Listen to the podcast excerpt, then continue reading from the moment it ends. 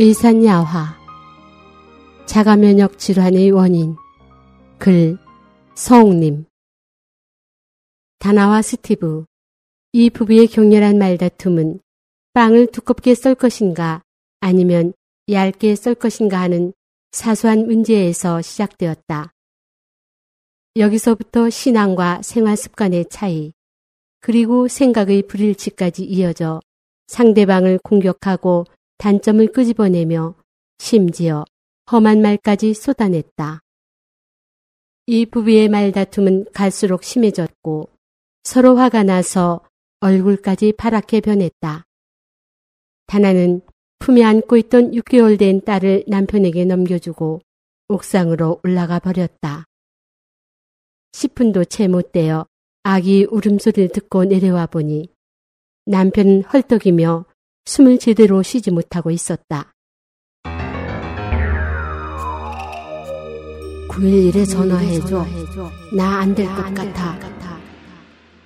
라고 말했지만 이런 비슷한 일이 전에도 있었기 때문에 그녀는 그다지 대수롭게 여기지 않았다. 911에 전화를 걸면서도 속으로는 계속 남편이 코를 더 납작하게 할 수 있는 말들을 떠올리며 다음에 싸울 때 말해야지 하고 생각했다.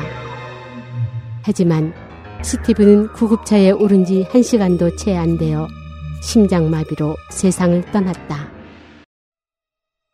한마디 유언조차 남기지 못하고 저 세상으로 간 것이다. 그가 썰어놓은 두꺼운 빵이 아직도 탁자 위에 남아있는데 다나는 우울증으로 나를 찾아왔다. 마침 밖에는 비가 내리고 있었다. 선생님, 사람이 다시 살 수는 없을까요? 만약 스티브와 같이 살 수 있다면 절대 전처럼 그렇게 하지 않을 거예요. 저는 그를 소중히 여길 겁니다. 그녀는 남편이 사망한 후에야 그의 장점들이 계속해서 머릿속에 떠올랐다. 저는 정말 후회스러워요. 그녀는 울면서 말을 잇지 못했다. 그녀는 평소 모질고 까다로우며 말이 많은 편이었다.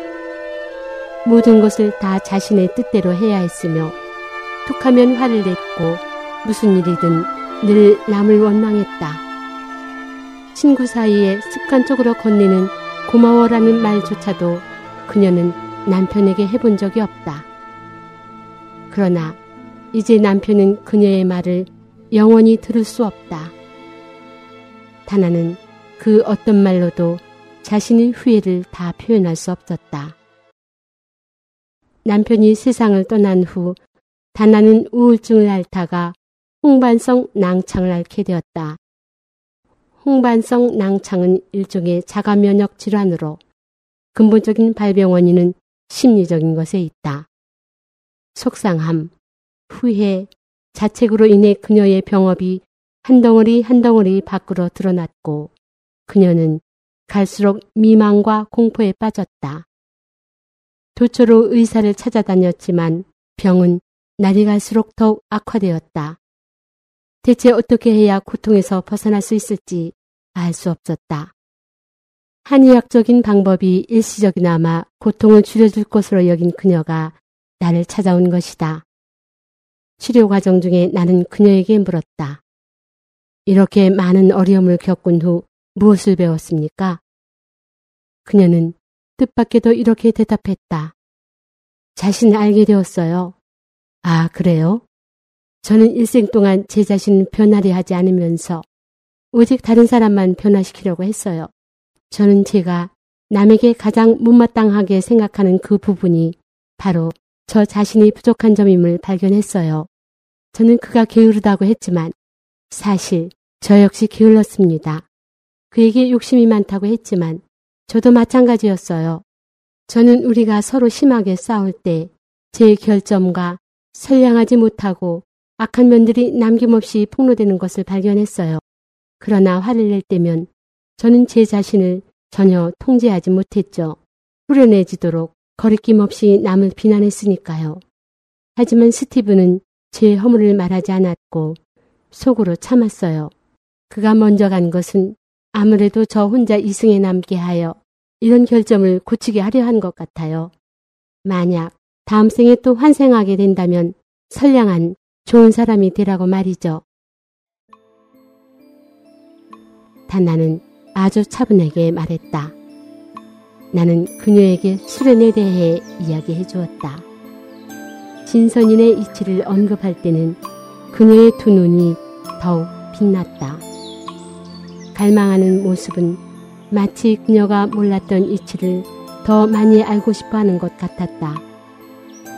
선악에는 보응이 있다는 이치, 인과와 윤회를 설명하다가 나는 그녀에게 병이 발생하는 근본 원인을 말해 주었다. 순간 그녀는 갑자기 의자에서 벌떡 일어나며 외쳤다. 아, 알았어요. 뭐를요? 평화롭고 너그러운 마음이요.